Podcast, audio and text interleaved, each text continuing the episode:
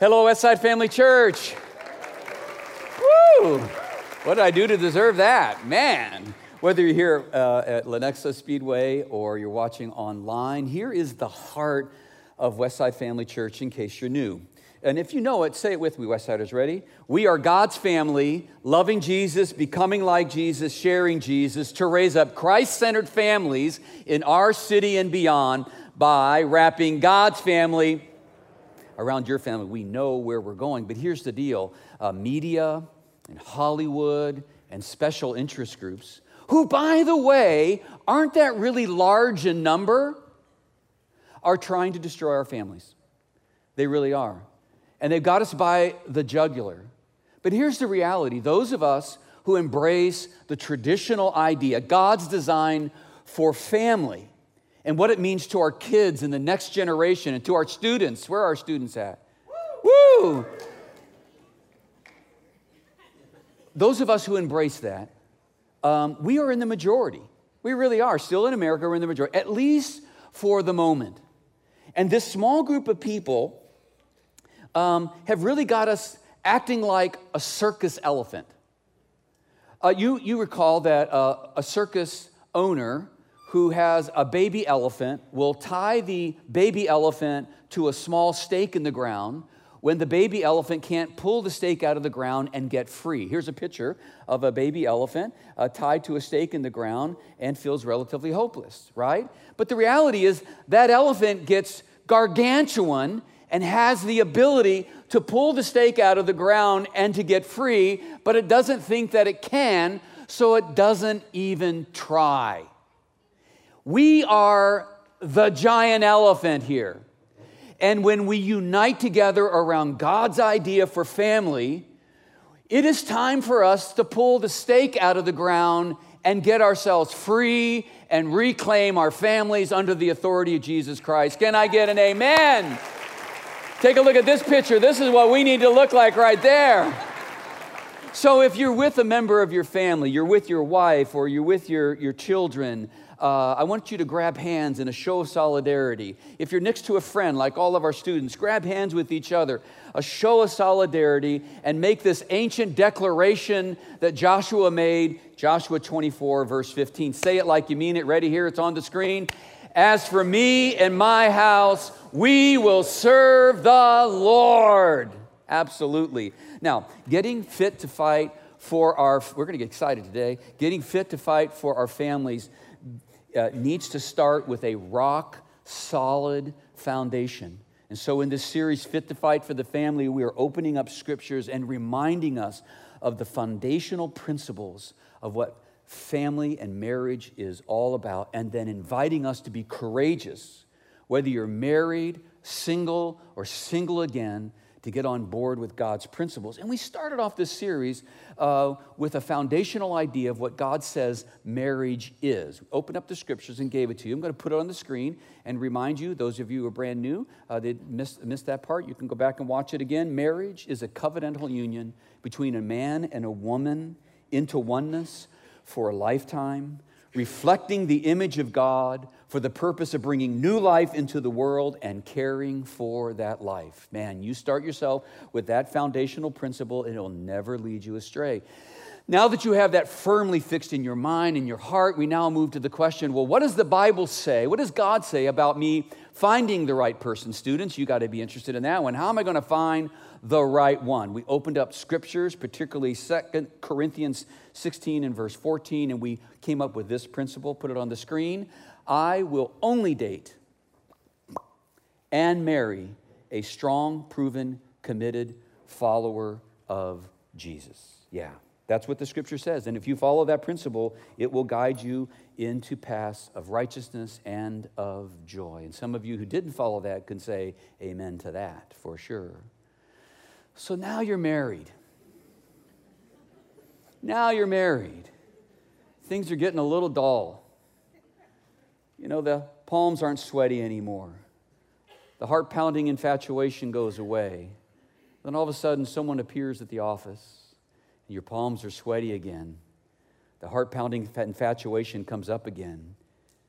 And you think to yourself the words of England Dan and John Ford Coley's song those stud muffins from the 1970s. Oh, it's sad to belong to someone else when the right one comes along. And uh, those words pop into your mind and hit you right in the heart. I met you on a springtime day. You were minding your life, and I was minding mine too. But baby, when you looked my way, I had a strange sensation, and darling, that's when I knew. Oh, it's sad to belong to someone else when the right one comes along. Oh, it's sad to belong to someone else when the right one comes along.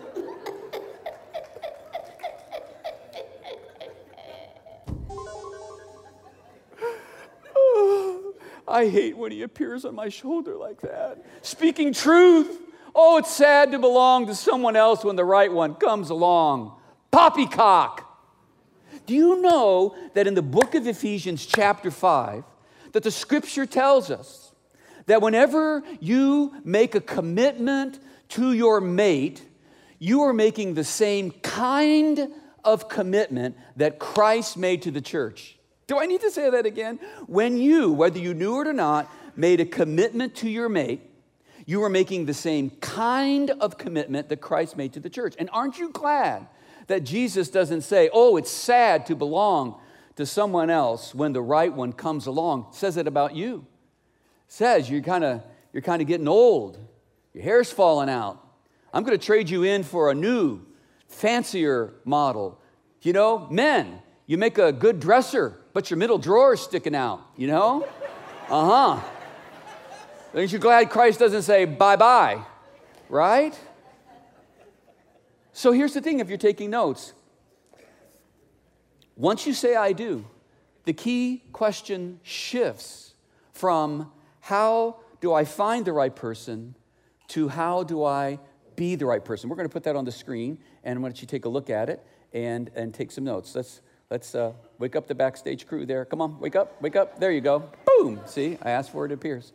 Okay, so how, it shifts from how do I find the right person to how do I be the right person. And this becomes your obsession. This becomes your preoccupation. You stop looking around for someone else and you get at becoming the person you promised your mate the day you stood up and shared your vows. And I've seen so many Christian marriages fail at this point because they didn't make that commitment. They are Christians because they have received the forgiveness of Christ, but they fell short of a commitment to full on discipleship, of growing in Christ, which is essential for a successful marriage experience. In this way, the Bible becomes, every passage in Scripture becomes a marriage manual. We can talk about specific passages that explicitly talk about marriage and family, but in this way, the concept of discipleship is applied to marriage.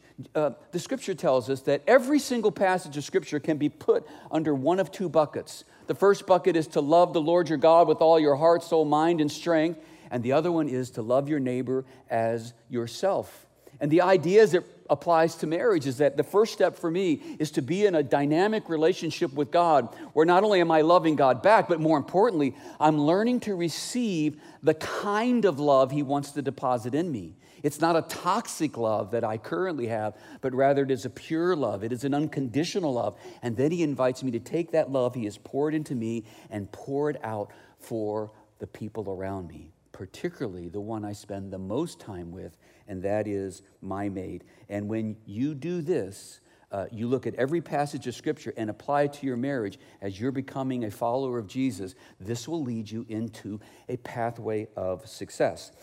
So, what I want to do today is take a passage of Scripture that doesn't explicitly talk about marriage, but yet apply to the marriage relationship as two followers of Jesus come together. The famous passage is in Philippians chapter 2. You can turn to your Bibles there, go to the Westside app as we read the inspired words of the Apostle Paul. He begins in verse 1, chapter 2.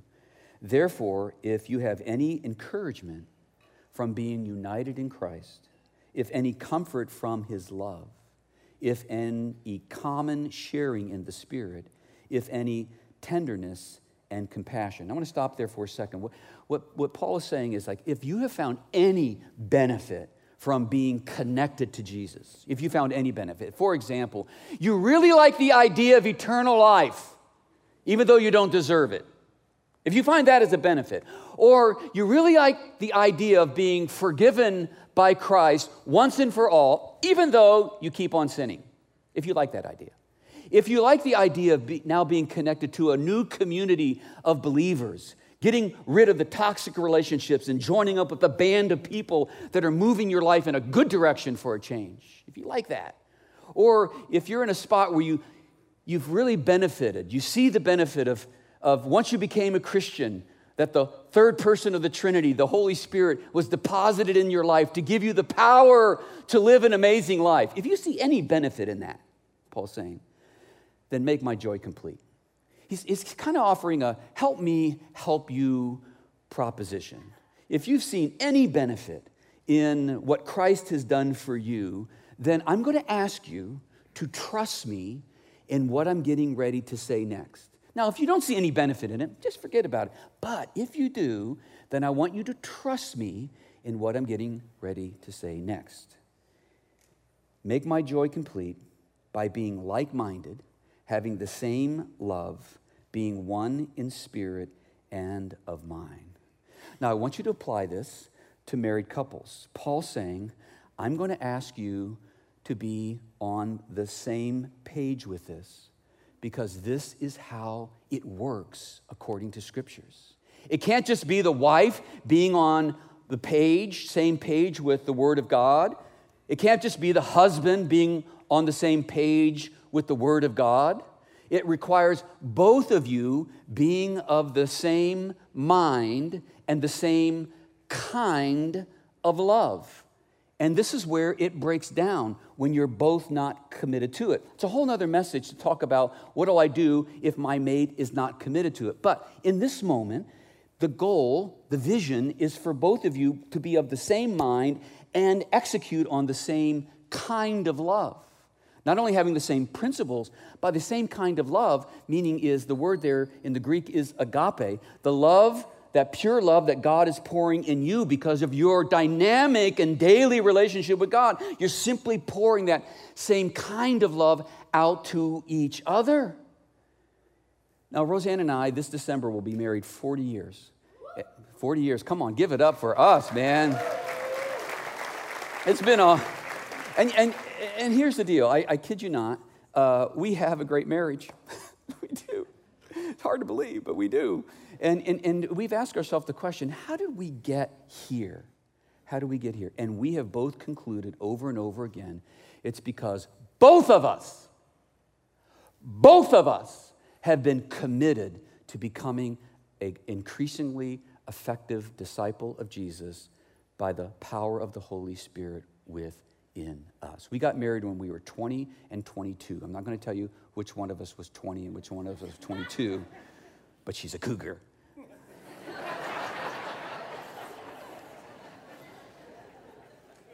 and we were immature. But how do we get 40 years into this and have what we have right now? It's because of what Christ is doing through our mutual commitment with each other. Now, Paul says, I want you to be of the same mind and the same kind of love and the same spirit in what I'm about to ask you to do. Now, before you commit to it, let me tell you what it is and then you can decide. He said, Do nothing. Say nothing. nothing. Do nothing out of selfish ambition or vain conceit, but rather in humility, value others above yourself, not looking to your own interests, but each of you to the interest of others. That can be applied to marriage, right? I want you to circle the phrases, circle the phrases selfish ambition and vain conceit. I have seen these become marriage killers. I've seen couples, hundreds and hundreds over my 30 years of being a pastor. I'm standing up on stage and they're before me and they look beautiful and they're stars and there's sparkles and they're beautiful and they put off an ecstatic wedding ceremony and they start off with ecstatic love, ecstatic love and hope, but they are not paying attention to these two things. And little by little it creeps in and it's just like putting a little bit of arsenic in each other's coffee every morning. Over time, it's going to kill your marriage. The first one is selfish ambition, which means what? Always needing to get my way. The phrase vain conceit means always thinking I'm right when in fact I'm not. the word vain conceit in the Greek language that Paul wrote is only one word. It's the word kenodoxia, and it carries the idea of empty pride. So, being around a conceited person is not very much fun, but there are some people who are conceited well, because they're good, right? I mean, they're good at what they're being conceited about. Take, remember Muhammad Ali? I am the greatest. You know, that's a bit conceited, but he probably was the greatest. Vain conceit or empty pride refers to a person who thinks they're great when in fact they're not. It's empty. You have become a legend in your own mind. Your attitude is I'm right about every single subject all the time on planet Earth and maybe beyond. You need to be the president of the world, not just of the United States, because you're so smart. And some of you are like, yeah, that's really a good idea. I like that. I like that idea. The fact is that most of us on a good day are only right 10, maybe 20% of the time because we're all ignorant in different subjects. Do you know, some of you do, how miserable it is to live with a person filled with vain conceit? And here's what I've discovered praying to God, I am not one of them, is that most people who live out a vain, conceited attitude don't know that they are. They don't know how they're coming across to other people. They don't think their stuff stinks. Period. So, what are some rev- resolutions? There's two revolutions, resolutions that Paul is giving. First of all, humility. Write that word down. Put those two things down for the sake of your mate. Humility is putting those two things, selfish ambition and vain conceit, down for the sake of your mate. We know that becoming like Christ will lead us to an amazing life individually, but the primary reason why we are committed and called to becoming like Christ is for the sake of another person. In this case, for the sake of our mate. Now, who is the model for this? You might have guessed it. Paul says, in your relationships with one another, man and wife, whatever relationships, have the same mindset as Christ Jesus, who, by the way, laid it down for us. When Jesus left the heavens, he put himself in a vulnerable position and gave up so much to be wrapped in flesh. And he ultimately laid down his life on the cross for us, even when we did not deserve it. That is our model for our relationships with each other. And this becomes the key. If you're writing down the second resolution, it is this My mission is to become like Jesus for the sake of my mate. For better, for worse, in sickness and in health, till death do us part. I want to tell you a story, a true story about a college president that is writing about his marriage. So I want you to just settle in and lean in as I tell the story. He writes It's been a decade since that day in Florida when Muriel, my wife, repeated to a couple vacationing with us the story she had just told five minutes earlier. Funny, I thought that's never happened before, but it began to happen occasionally. Three years later, when Muriel was hospitalized for tests on her heart, the doctor called me aside and said, You may need to think about the possibility of Alzheimer's. At first, it was unthinkable, but then this writer, this college president, a man by the name of McQuilkins, traces the long descent of his wife as she has to give up one thing after another. He writes, She had a ministry on the radio, and that had to be given up. She was involved in public speaking, and that went away. And she was involved in writing, and she had to stop that. She counseled people, and she had to quit that. Muriel never knew what was happening to her, although occasionally, if there was a reference to Alzheimer's on TV, she would amuse aloud, I wonder if I will ever have that.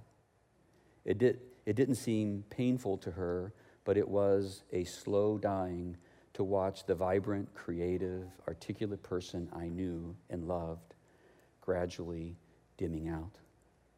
Then he, he writes about his dark road where he has to struggle between the rest of his life, his work, and for caring for Muriel. It was clear to him in his case that God was calling him to care for his wife. And he makes note that he doesn't mean that everyone handles the situation the same way he does, but it was clear to him that this was call, his call to love and care for her. So he continues to write Such a delight to me. I don't have to care for her, I get to. One blessing is the way she's teaching me so much about love. For example, God's love. She picks flowers outside, anyone's flowers outside, and fills the house with them. Lately, she's been, uh, she began to pick them inside too. Someone has given us a beautiful Easter lily, two stems with four to five lilies on them, and more to come. One day I come home, I came to the kitchen, and there on the windowsill, over the sink, was a vase with a stem of the lilies in it. I learned to go with the flow and not correct the irrational behavior. She does, she means no harm and doesn't remember the rebuke. Nevertheless, I did the irrational. I told her how disappointed I was that the lilies would soon die and the bud would never bloom, and please do not break off the other stems.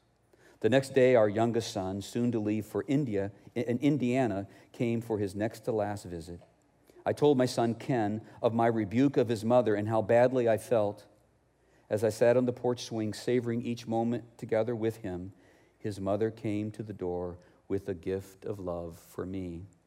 She carefully laid the other stem of lilies on the table and with a gentle smile turned back into the house. I simply said, Thank you. My son said, You're getting better, Dad. Muriel cannot speak in sentences anymore, only in phrases and words, often in words that make little sense. No, when she means yes, for example. But she can say one sentence, and she says it often I love you. The one sentence she has left. Not only does she say it, but she acts it. The board has arranged a companion to stay at our home so I could go to the office. During those two years, it became increasingly difficult for Muriel to stay at home. As soon as I left, she would take out after me. With me, she was content. Without me, she was distressed, often terror stricken. The walk to school was a mile round trip. She would make the trip as many as 10 times a day. Sometimes at night, I would help her undress, and I found bloody socks. When I told the doctor, he choked up. Such love, he said. Despite desperate to be near to me at all times, thus she teaches me day after day.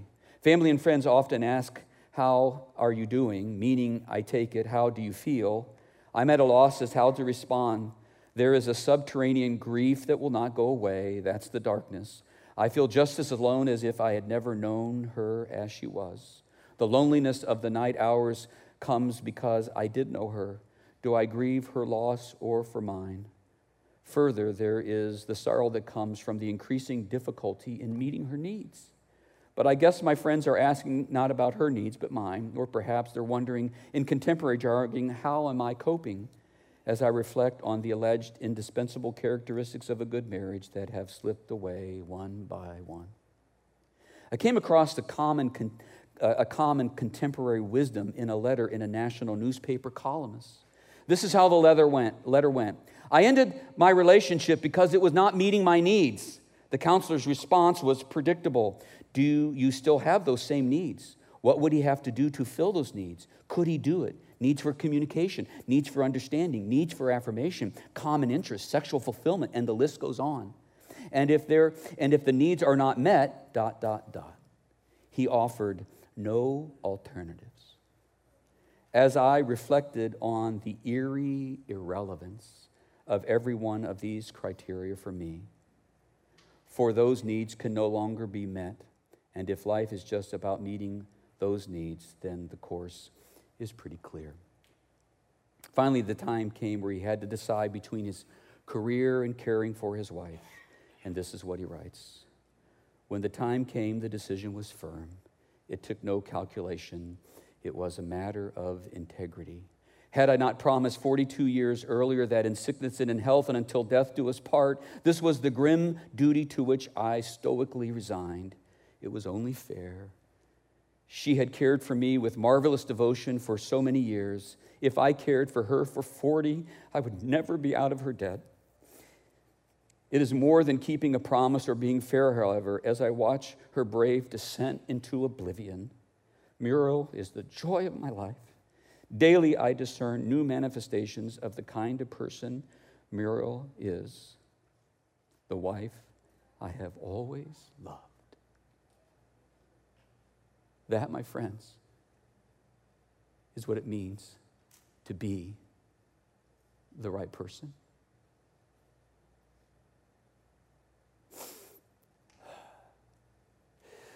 So we come to the end of the message, and we're in a time in our country where we cannot just come to church and hear a message, and get smarter about the Bible.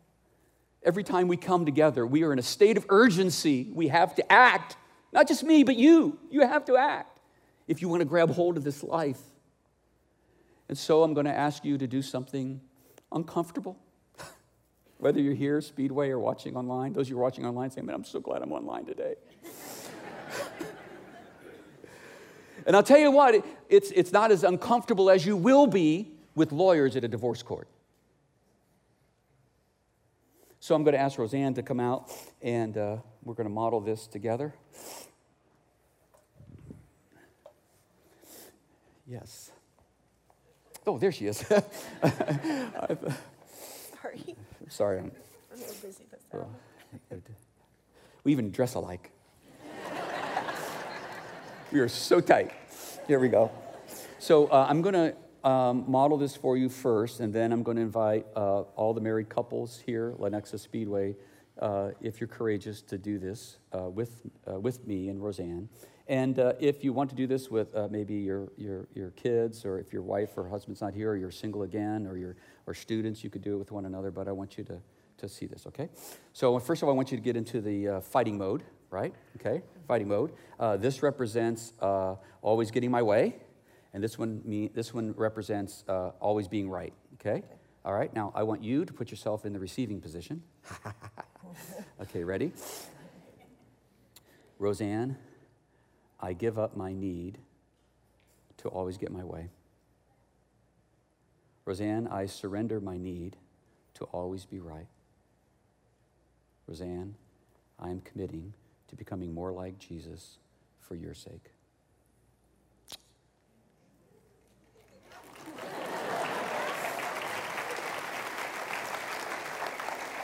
All right. Stand to your feet. Everybody to your feet particularly if you're a married couple. Here we go. I'm going to do it first. I'm going to do it first. You can follow me, and then uh, the, and then uh, spouses you follow. Okay. All right. Here we go. Ready? Here we go. Ready? Say it out loud with me. I surrender the need to always get my way. I surrender the need to always be right and I commit to becoming Jesus for your sake. And then give him a kiss. All right? Okay? All right. Turn around. Roseanne's going to now offer it to me. Here we go. Ready? I, Randy, I surrender my right to always have my way. I surrender my right, my need to always be right and I commit myself to becoming more like Jesus for your sake. I love the kisses. I've never heard so much kissing in church in all my life. Come on, that is pretty exciting, huh?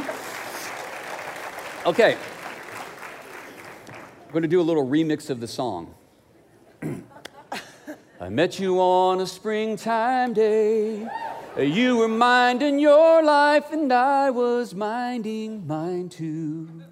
But, baby, when you looked my way, I had a strange sensation, and darling, that's when I knew.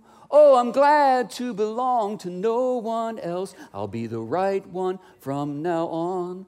Oh, I'm glad to belong to no one else. I'll be the right one from now on. Woo!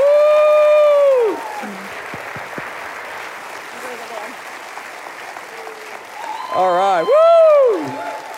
All right, let's pray together. Father, we thank you so much for your word that even when we don't like it, even when we don't understand it, even when you call for us to empty ourselves, we trust in you because you are the good, good Father that is leading us into paths of blessing.